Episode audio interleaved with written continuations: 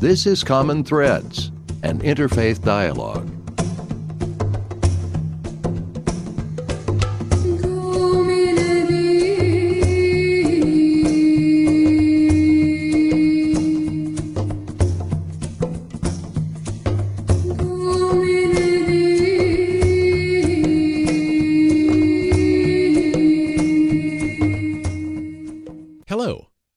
Fred Stella, President of the Interfaith Dialogue Association. Welcome to another edition of Common Threads. Years ago, I spoke at a conference in Baltimore on the subject of interfaith marriages. Many of the people in the audience were first generation Americans who immigrated from different countries. I told them that if I were asked about how to guard against the adult children of parents from marrying outside their faith, I'd simply say, sure, go home. Go back to where your religion is the majority. Your odds will be much better that your son or daughter in law will meet your expectations spiritually. But if you plan on staying in the USA, know that unless they are raised to value a marriage between people of the same traditions, the chances are substantial that they will allow themselves to fall in love with someone outside of the fold. It's interesting that in these 25 years plus of Common Threads, we've never tackled the very challenging issue of interfaith marriages. Well, we're going to correct that problem right now.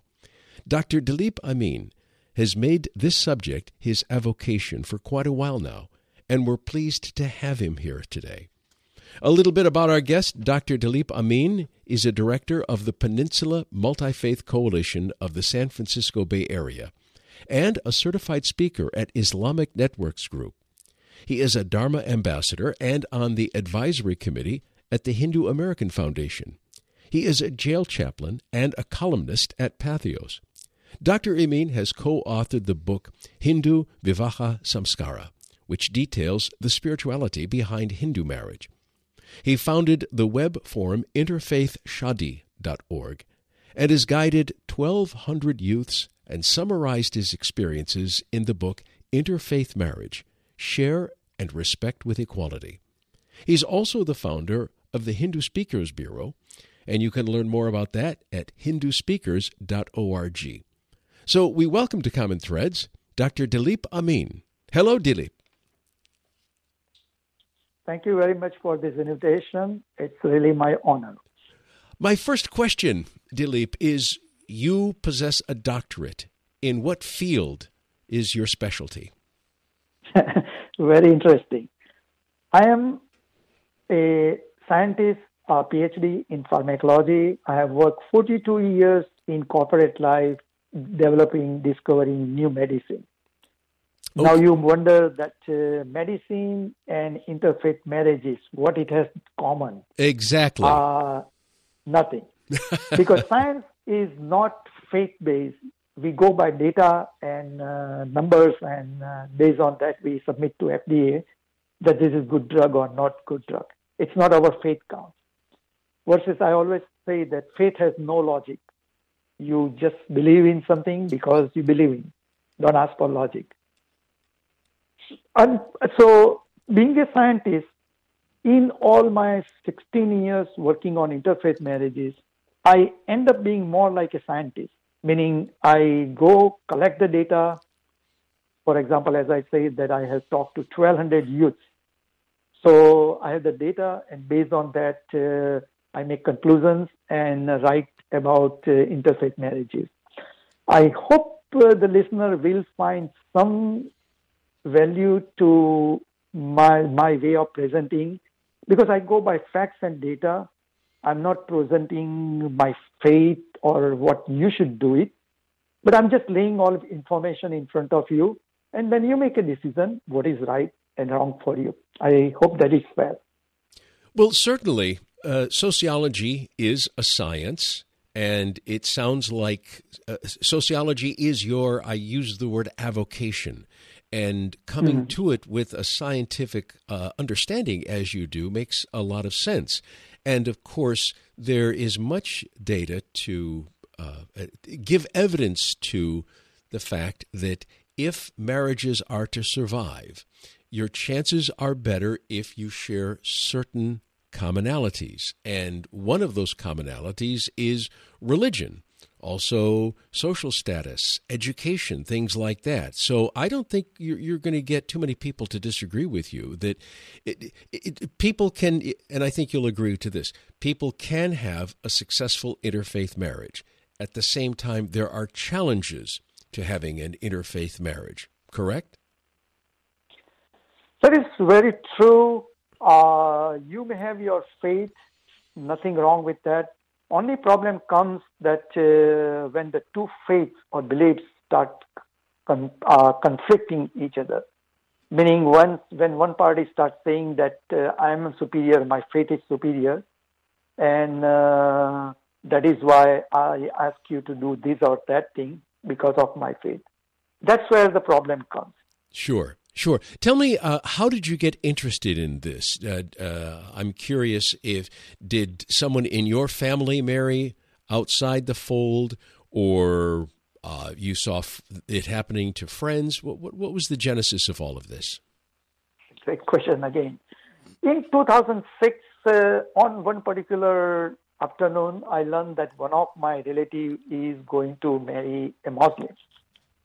So as soon as I heard it, I sat down on Google, and when I search on see on Google that you have to change your name, you, your religion will be changed. Uh, you cannot enter into Hindu temple again. You cannot uh, uh, have children be taught from Hindu faith. So I just it's just uh, those kind of, and I was completely shocked to hear that. Uh, wait, I why Hindus have to give up all those things? Because when I was in India, I have seen Hindu, Jains, Sikhs, Buddhists, each other Sikhs, they marrying to each other all time. And then uh, nobody asks for religious conversion. Our people go to Gurudwara and Hindu temple or uh, Jain Derasar and Hindu temple. They keep on going, maybe 40, 60%, 70, 30%, but it's not that 100%, 0%.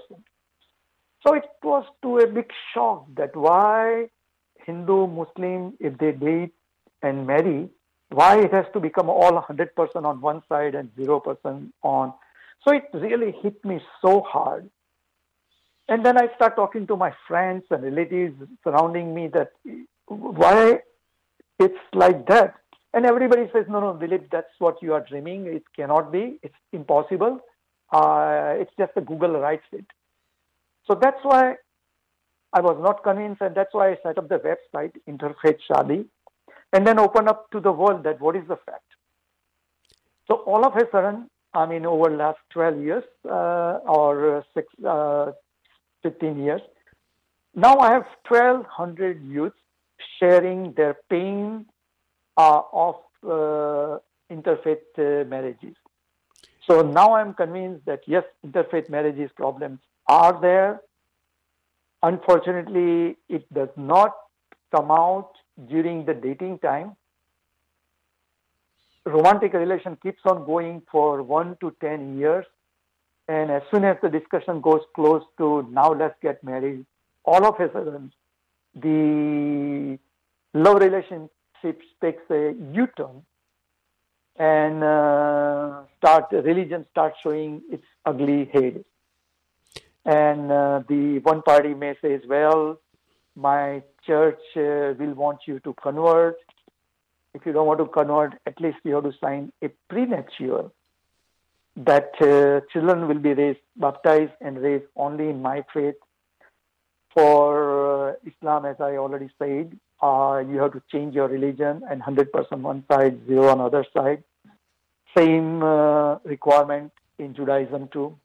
Again, I'm not saying this is what happens in um, all cases, but uh, there are enough cases it happens. I and again, if you are in going to be in love, or your son or daughter going to be in love in interfaith, you are only in relations with one party. So it is very important for you to find out if that party is religious fanatic, and that is sooner than later. The use, the reason I use the word religious, fanatic is the party has rights to believe whatever they want to believe, but when during dating time, if somebody says that, nope, I'm open minded, pluralist, I'm secular, I respect your faith, and then all of a sudden, before marriage, if they take a U turn, that's pretty dangerous. It will hurt you really hard. Many people, just to avoid this marital gridlock, and up fake converting.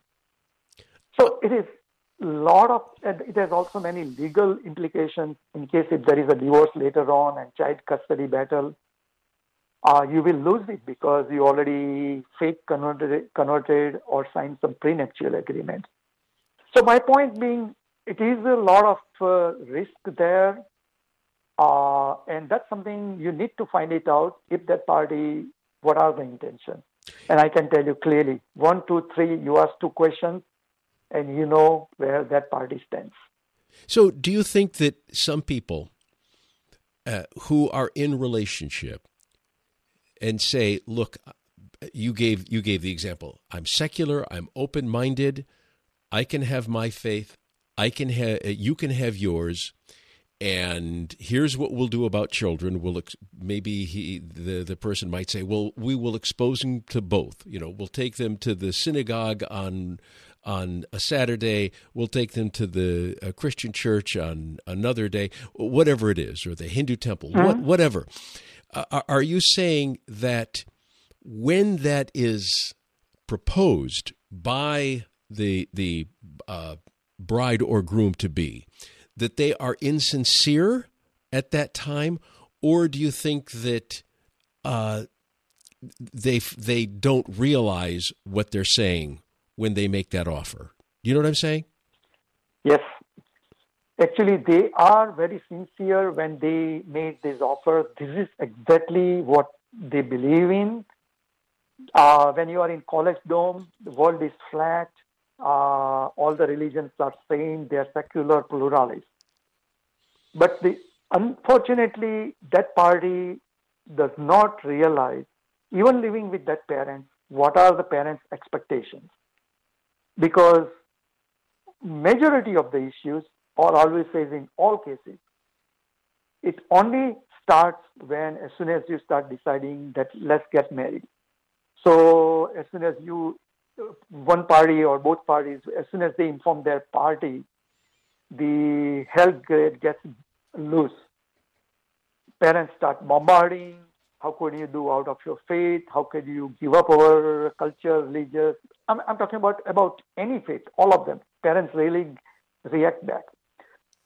Somehow you convince parents, and then you go to talk to your imam, priest, rabbi, pandit, whoever, and they are the again major hurdle because right away they will start imposing conditions that you want to marry in my church.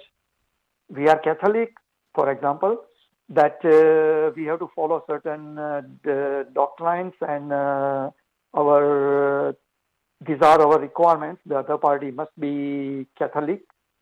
Uh, if not, you'll have to convert or sign this prenuptial agreement. If it is a Muslim, clearly I hardly know two imams in this world who will perform Islamic nikah wedding without shahadat religious conversion meaning almost invariably any Muslim imam will want Hindu party to convert to Islam. Uh, uh, I uh, talked to some. I'm sorry. Uh, uh excuse me. Excuse me. You you yeah. you say they would want a Hindu. What about? Uh, do you know? What about Christians and Jews? If if a, a Muslim bride comes to an imam and says, "My boyfriend is Christian or Jewish," uh, are they going to have the same expectations as if a Hindu or a Buddhist is her boyfriend? It's a great, great question. We have to go back to Quran. The Quran 221 says that a, a Muslim male can marry uh, other people of the book, Abrahamic, that is uh, Christians and Jews, but they need to make sure by practice that uh, children will be raised only in Islam. So the Christians or Jews, because they are people of book, they don't have to convert for Islamic nikah. but the children, next generation must be Muslim. So they skip generation conversion, I call it. When it comes to a Muslim girl, Muslim girl must marry another Muslim.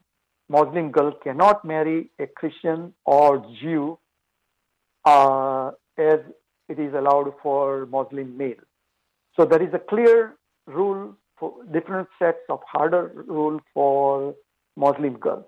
Again, that's uh, according to some analysis. Because they probably at that time it was assumed that the girls are probably male will dominate the girls, so you cannot uh, control once you get married.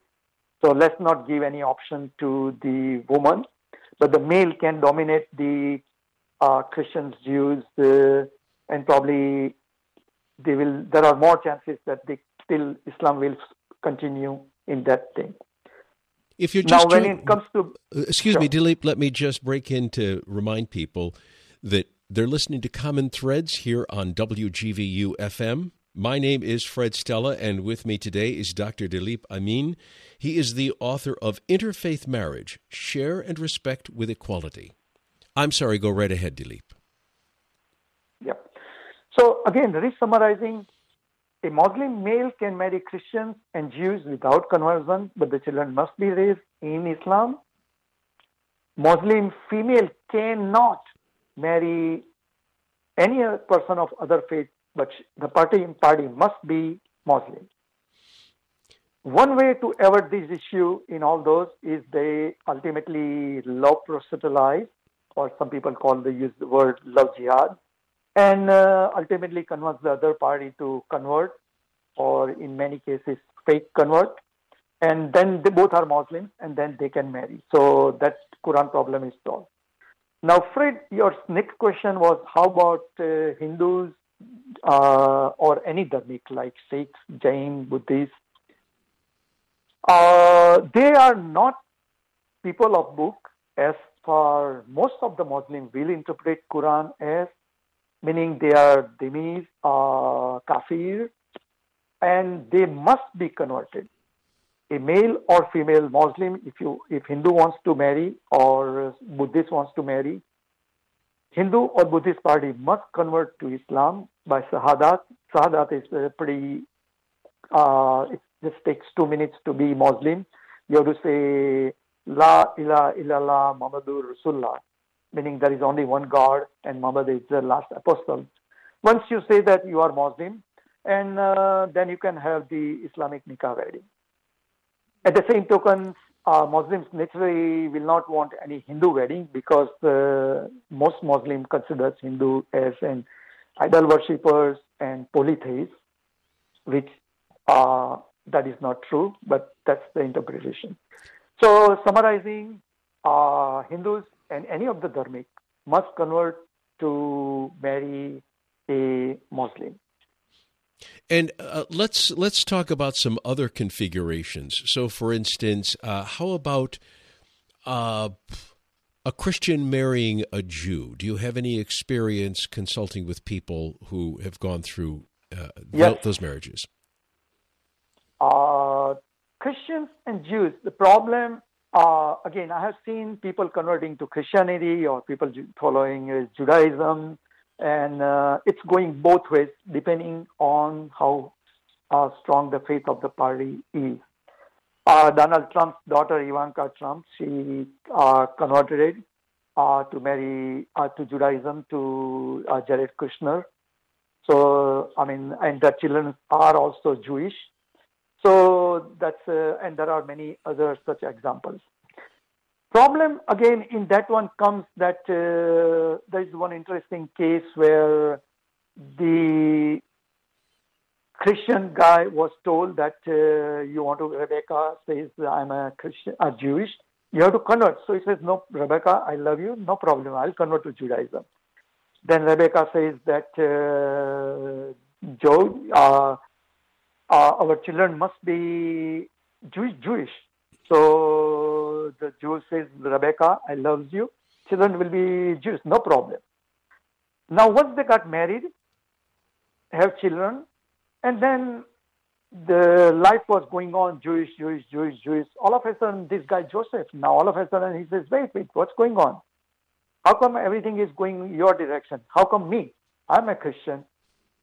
So what he did is that he took a, a reporter, took her daughter to a Christian church, and uh, uh, the daughter, the Jewish daughter. Point is, it becomes a big uh, media issue, lawsuits and all that. Point being that uh, when Joseph was saying, I will convert to Judaism, he did not realize what it means, the exclusive nature he's getting binded to, that there is only one faith, Jewish way of doing it. So he agreed to it. So, in general, my message is uh, this expectation of religious conversion for marriage is wrong. Again, back to Jewish uh, Christians uh, marriages, the question you raised. Yeah, I have seen uh, both ways going, but invariably, almost all faith leaders, both faith leaders, will say children cannot be raised in two faiths. Uh, I'm a part of many interfaith circles, and I bring up that discussions, and right away uh, the religious leader will get shaken up, those two religious leaders, that wait, wait, wait. No, no, you cannot raise. Children will get confused. I say, I have seen many Hindu, Jain, Hindu Sikhs, they married, they raise children in both, and uh, children are not confused. Barack Obama, his father was Muslim, mother was Christian, and he was exposed to both faiths. Uh, I don't think he's a confused person. So, but no, uh, Jewish and Christian faith leaders will not buy that children can be raised in two faiths. My my understanding is, and you tell me what your if your experience uh, uh-huh. comports with this, that a lot of people get married, they they maintain their own tradition, although I suspect the example that I'm going to talk about, they may not be terribly religious on either side, is that they don't really anticipate how they're going to feel when children come.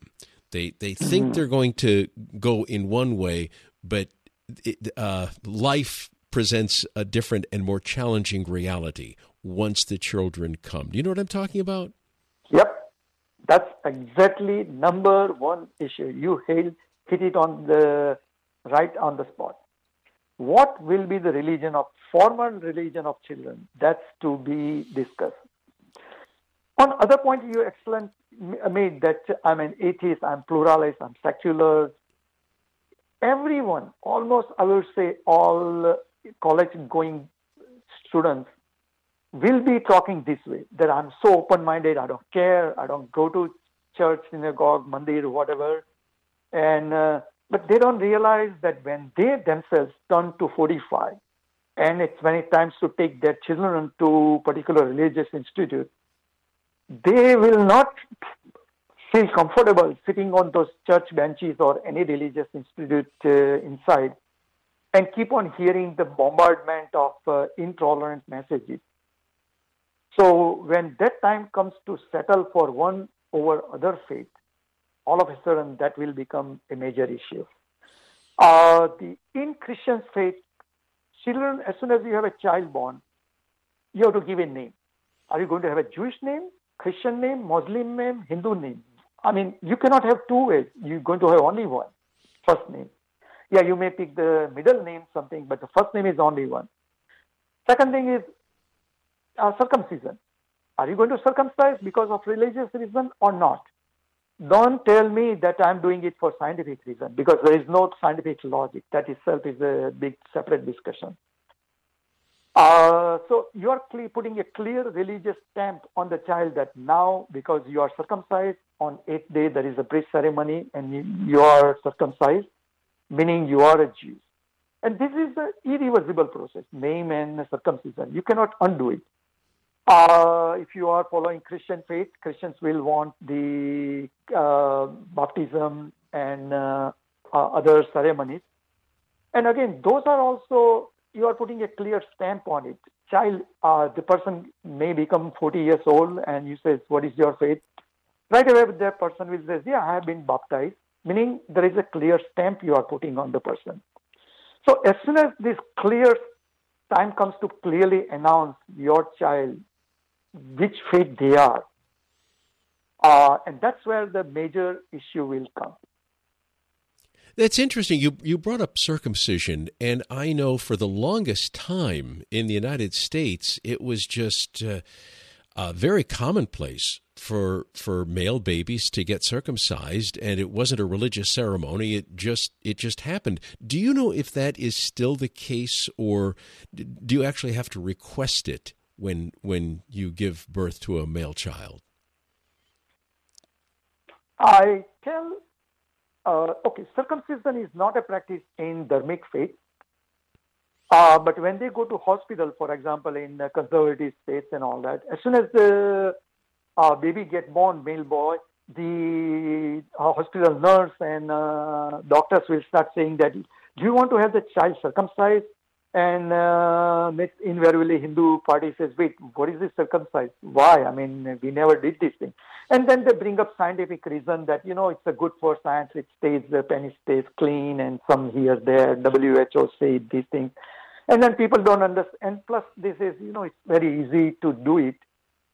What Hindu parents or whoever that parents at that time, they don't realize that uh, it's first of all they may have a religious motive, they may have a money motive because circumcision uh, they can make thousand dollar easily in just two minutes time, and they did not have time to think through.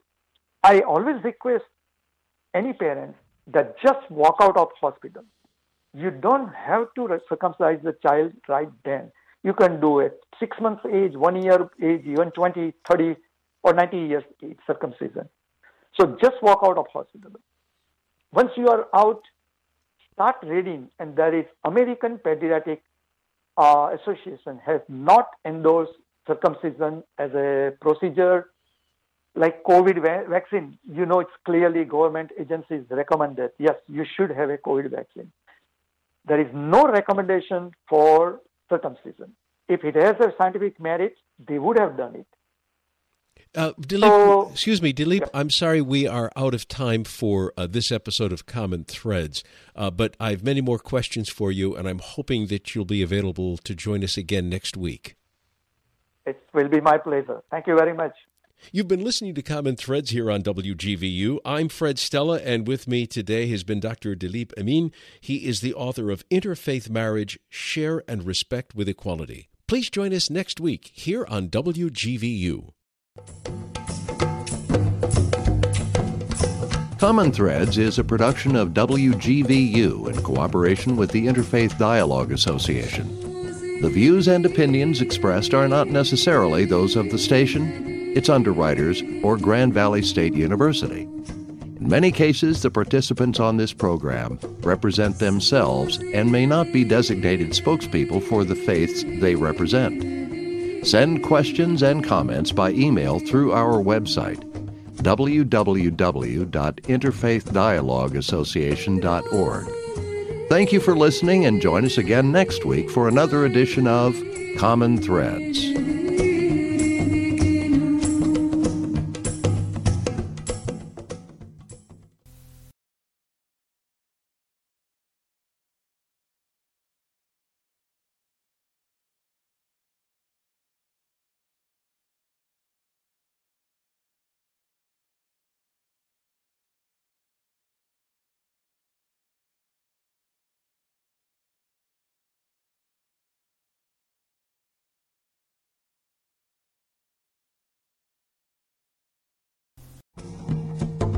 This is Common Threads, an interfaith dialogue.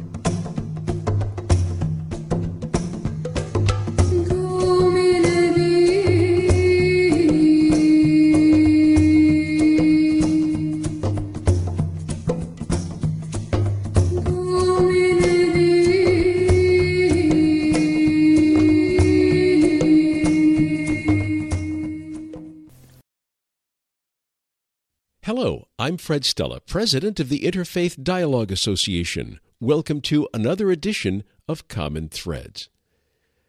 Last week, we began our conversation with Dr. Dilip Amin.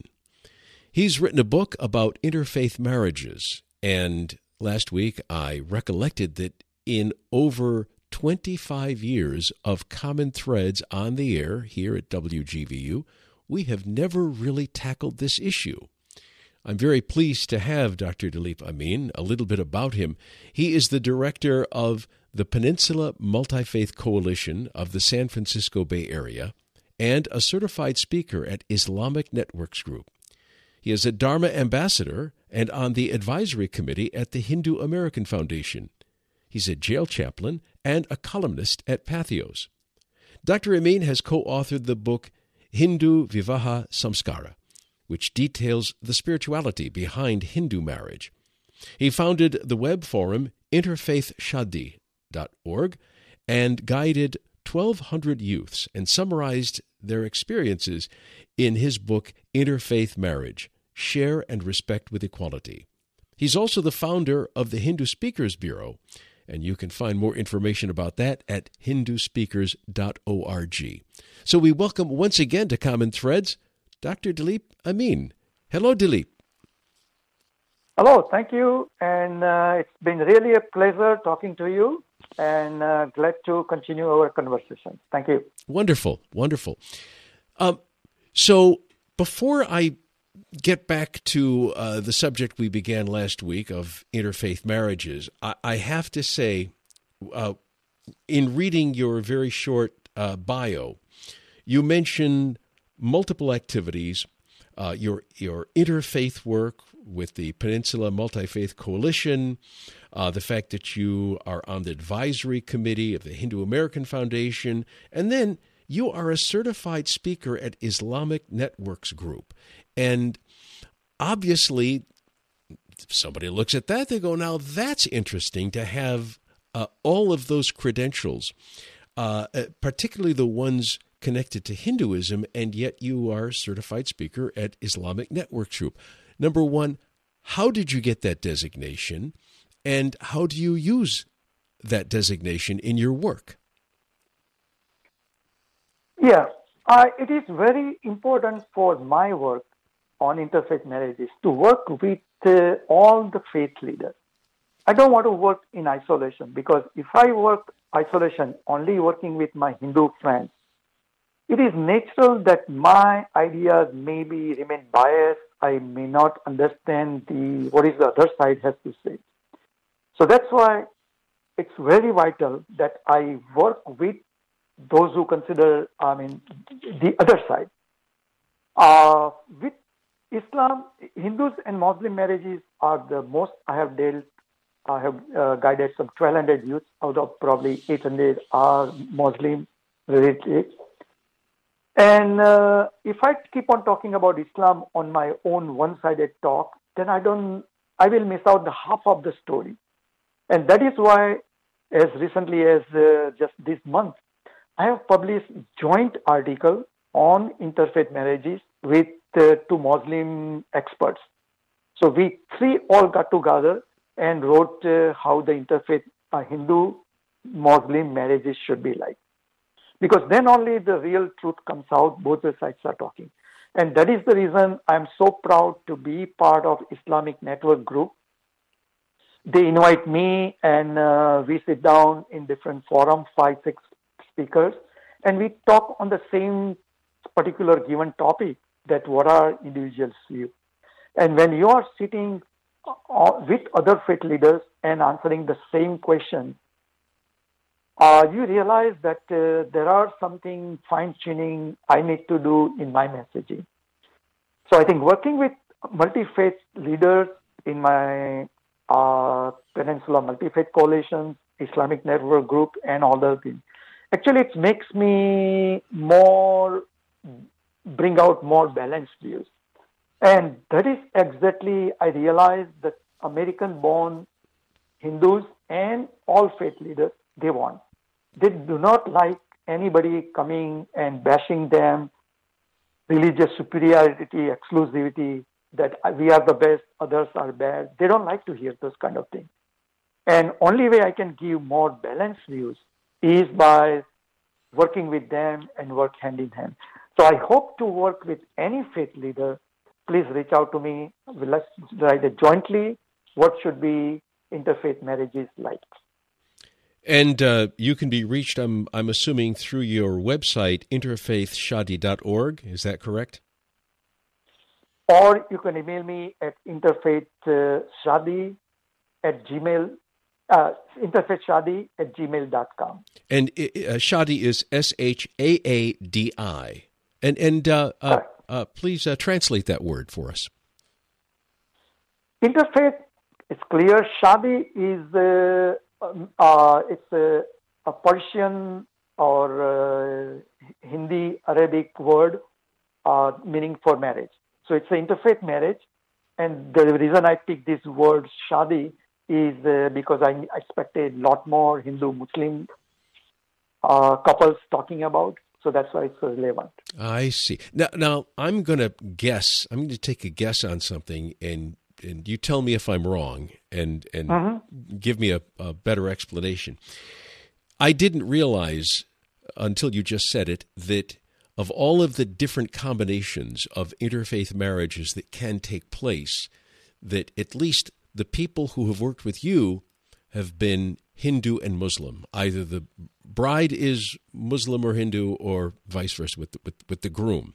And I'm uh, when you said that, I was curious. I'm going, hmm, I wonder why that combination tends to be predominant. And my guess is perhaps that both Hindus and Muslims can share a South Asian culture, right? Um, uh, so w- we might be talking about two Indians, Indian Americans, one Muslim, one Hindu, or uh, a, a Hindu from India and a Muslim from Pakistan, am I correct? They're going to share much more value, as opposed to do you also have Hindus who the parents are from India and the, uh, the Muslims' parents are from Yemen or Egypt? You, you know what I'm saying? Yes. Uh, no, very true. Uh, in Hindu and Muslim, uh, especially from Pakistan, Bangladesh, uh, India, they all look alike. They and when they meet each other in college, they start first saying, oh, "Wow, you are my like kind of person." Looks that way, and that's way they tend to, tend to assimilate, uh, mix with each other easily. It's only later on, once they start knowing each other, start liking each other, and then they realize that hmm, that party is uh, other faith. It's I did not expect it. But then you start liking and relation continues. And then slowly it progresses to love because uh, as soon as, uh, for example, Muslim will says, you know, in India, so much this love jihad talk going on, this nonsense, Hindus and Muslims are fighting, India, Pakistan fighting, having wars. That's a nonsense. I don't believe it. There is only one God, so why to fight in names of God? So all those kind of talk some 20 years old uh, sitting on college dorm. It's so common, and both party agree, and they start sympathizing with each other. That yeah, I mean, uh, I mean, uh, this, for example, the 9/11 11 happens, and they are blaming all Muslims. That is wrong, and uh, yes, uh, this and that. So they find it a lot of. Uh, they hate all those discrimination happen to each other and also they hate all those uh, their parents discriminating each other. And here they meet in the college dorm where rara we are saying let's change the world, make this world a better place. So that's why they end up. Uh, I mean, I assume they end up uh, uniting.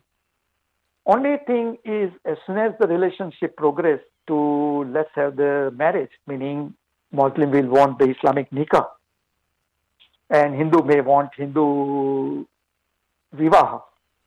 And uh, that's where all of a sudden, as soon as the parent get involved, and the worst is as soon as the imam or the pandits get involved, the everything takes completely U-turn. And that's why they unite with a good intentions, good heart, equality, secular pluralism, brara. As soon as the time for marriage, as soon as any discussion of raising children, nope, everything has to be my way because your way is wrong. I want to please my parents. Go, your parents goes to hell, something like that.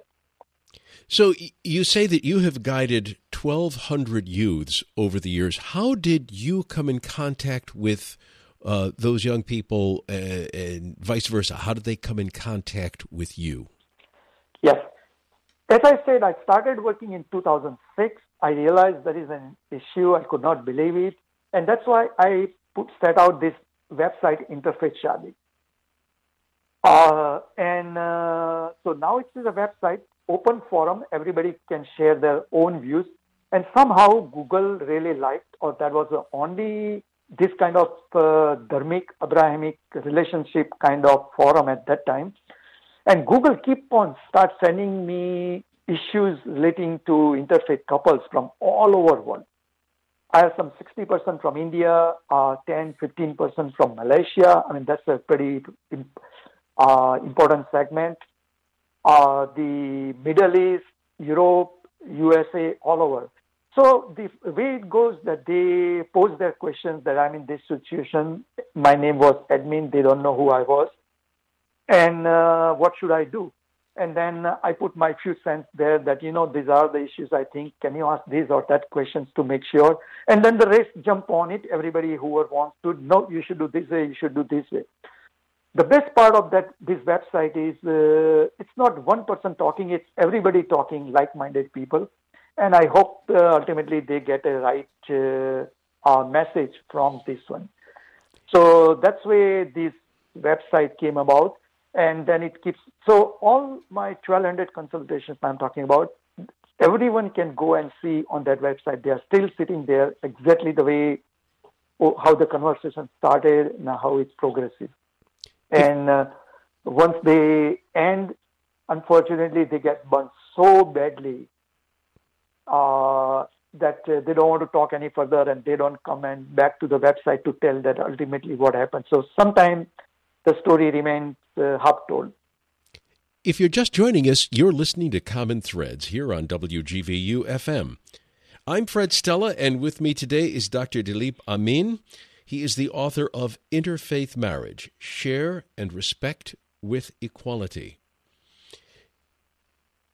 Uh, you know, you just mentioned something a minute ago that people might not have uh, uh, gotten, and that is the fact that your last name is Amin, and you that that uh, can be um, confusing to some people, right? Because you are a practicing Hindu, but there are many Muslims with that surname, correct? Yes, sometimes it works to my advantage because the other Muslim will think that I'm, uh, oh, this is Dr. Amin. Yeah, uh, come on. And uh, they start hugging me and start telling all those truths. And then later on they realize that, hmm, he's uh, from other side. So, uh, yes, it's of my let me give you the history. In 1802, that's more than 200 years before, my great great grandfather Nandlal saved a life of a Muslim king, Nur Khan. And he was so pleased because uh, Hindus saved life of a Muslim, uh, and that's why they gave the award to my great grandfather. So today I'm Amin because of uh, I'm carrying that pluralistic blood who saved the life of a Muslim uh, some 200 years before. Unfortunately, when I see the intolerant imam telling that uh, you Hindus are kafir, you are polytheists, idol worshippers, uh, and on the judgment day you will go to hell fire. And immediately it really hurts me that is it the reason my great grandfather Nandlal saved life of this Nur Khan? Was Nandlal aware that he is a kafir also? So, yes, that's uh, my pluralistic blood, what is running in my veins. Uh, and uh, I wish to all the Americans and world people to, I'm a pro- proponent of pluralism.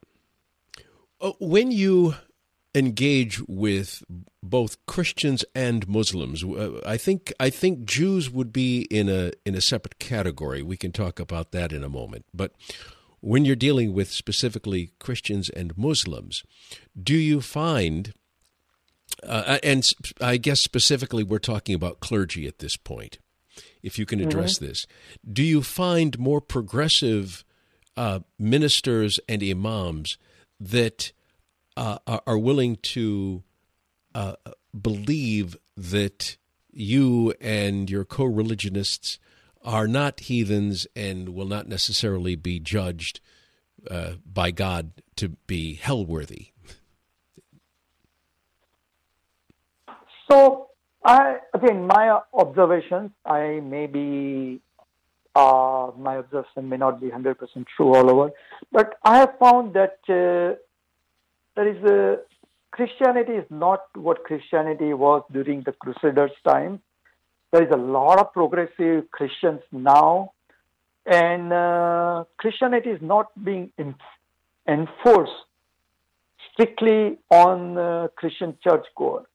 For example, if, if the Christian priest says you must do these things, the if the churchgoer who is in love relationship they don't like it, they say, "Hell with you! I'm changing the church." My observation with Christians is yes, there are many fanatics there, but there are ways of getting around if the boy and the girl who is in relationship, they are not.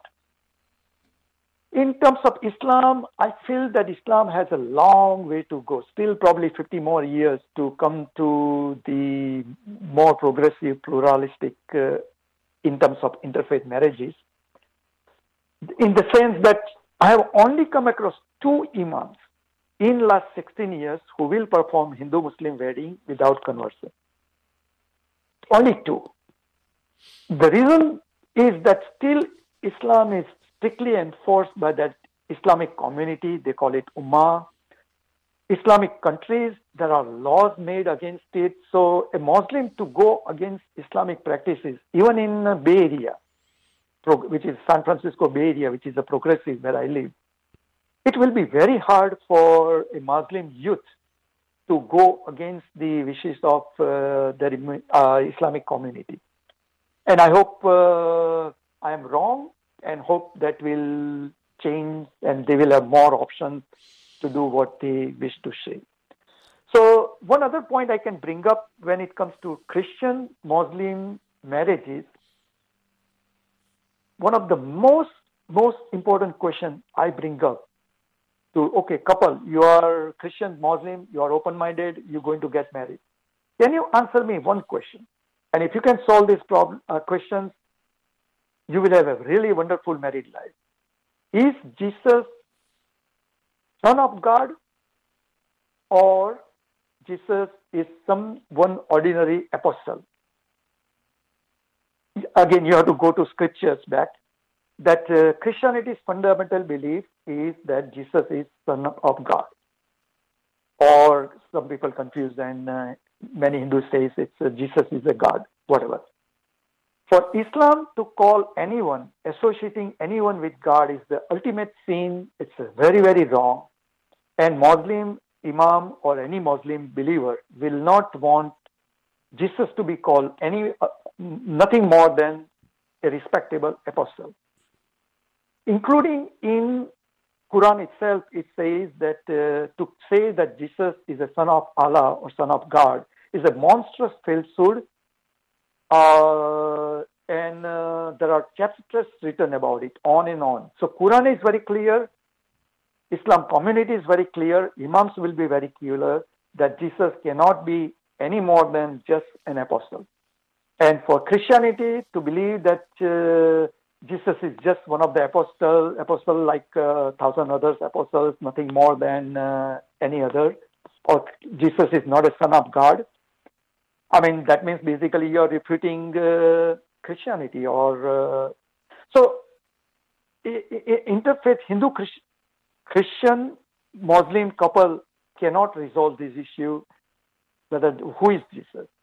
What when your child asks, "Mama, Papa, who is Jesus? What are you going to say? Are you going to say he's the son of God? Or nope, he's just one of the apostles, like so many others. He's just, uh, so don't give too much importance. but at the same token, Muslim will want lot of give lot of importance to Muhammad, but uh, not as a godly person, but uh, still they want to give a lot more importance to Muhammad versus to Jesus. So these are some fundamental scriptural issues which uh, a common Christian Muslim couple cannot solve. You uh, last week talked about something that I never really thought about uh, in interfaith marriages, and I've thought a, a great deal about the ins and outs of uh, the, the challenges of marriage. But you mentioned legalities that you might end up in a legal situation that you weren't expecting yes. By entering mm-hmm. into an interfaith marriage. Uh, can you expound on that? That is so vital point which people in love don't realize. I have seen invariably in my guiding people that there is one exclusivist, other is a secular pluralist. Exclusivist says, why don't you convert to my faith? And the invariably the Hindu party have thousand other gods, hundred other gods. They say, yeah, I will accept one more Allah as my God. I don't mind adding one more. So they go through fake conversion. Fake conversion meaning uh, they did not had uh, intention of following only Islam. They did not understood. They converted only because of marriage, not because of their faith. And still they have continuous faith with Hinduism, Hindu beliefs. So the problem is, or other way is that let's say church says write this prenuptial agreement. The Hindu or Jew without thinking much, this is okay, we'll raise the children in the Catholic faith only and raise children baptized and raised that way. And they say, uh, how does it matter? We'll raise children over however way. Who is going to come and see in my home? No, wrong. For example, you converted to Islam, took Shahadat oath. In five minutes, you are driving uh, someplace. There is a car accident. You die your Hindu parents may take this dead, dead body and wants to give a final Hindu cremation. The Muslim side could go to American court and tell them that the, this party was Muslim. This is a documented Imam's statement that he has taken the Shahadat.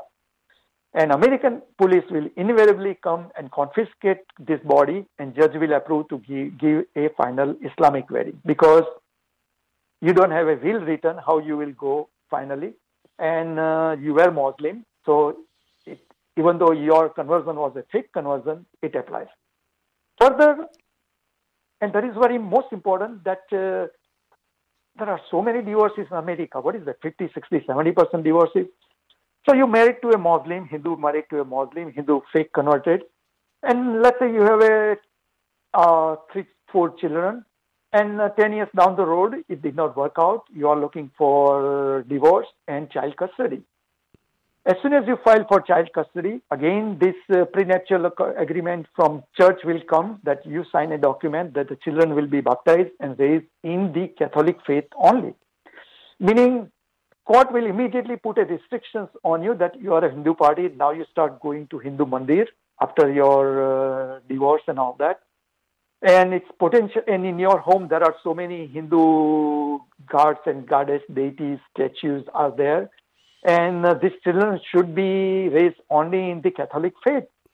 So either you remove everything off your house and there is stay order you cannot uh, uh, put uh, expose them at all to hindu my point is you are you could get into a big legal trouble by signing this fake conversion Instead of that, I just tell plain and simple, just be honest. I will. No, I don't believe in. I'm not ready for it. I will not convert. Do what you want. Just be honest. Why to make lies and deception a foundation of your married life? I'm curious, and we only have a couple of minutes to go. But uh, you, you, we've been talking about the 1,200 young people whom you have guided in the arena of interfaith marriage. Does that continue to grow? Are you continuing to do this, or have you stepped back from that particular position? Nope, still live. I consult people all over. Uh, anybody in an interfaith relationship reach out to me. I provide services 100% free. It will be my honor. As a matter of fact, just uh, a month before, a Muslim lady reached out to me that she is in love relation with a Hindu boy, and uh, we don't have any interest in, uh, we believe, uh, in converting anyone. And can you help me? So I guided through. Ultimately, I put in touch with an imam who will ready to perform wedding without conversion. Unfortunately, uh, last 10 days, that girl has decided to not bother with us, stop the relationship because she wants to, she considers the local imam who says, no, Hindu must convert. So I failed in convincing that girl that uh, give up this conversion uh, ideology.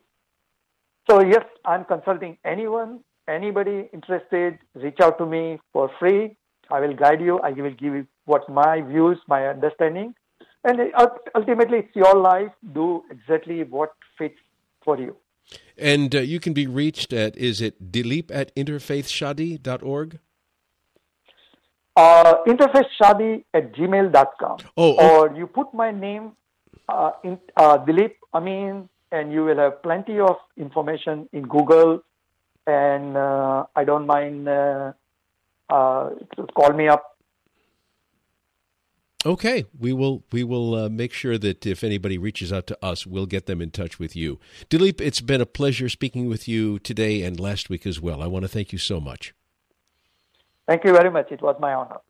You've been listening to Common Threads here on WGVU FM. My name is Fred Stella. Dilip Amin, the author of Interfaith Marriage Share and Respect with Equality, has been our guest. Please join us again next week here on WGVU.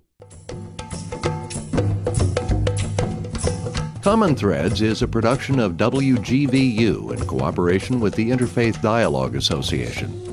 The views and opinions expressed are not necessarily those of the station its underwriters, or Grand Valley State University. In many cases, the participants on this program represent themselves and may not be designated spokespeople for the faiths they represent. Send questions and comments by email through our website www.interfaithdialogueassociation.org. Thank you for listening and join us again next week for another edition of Common Threads.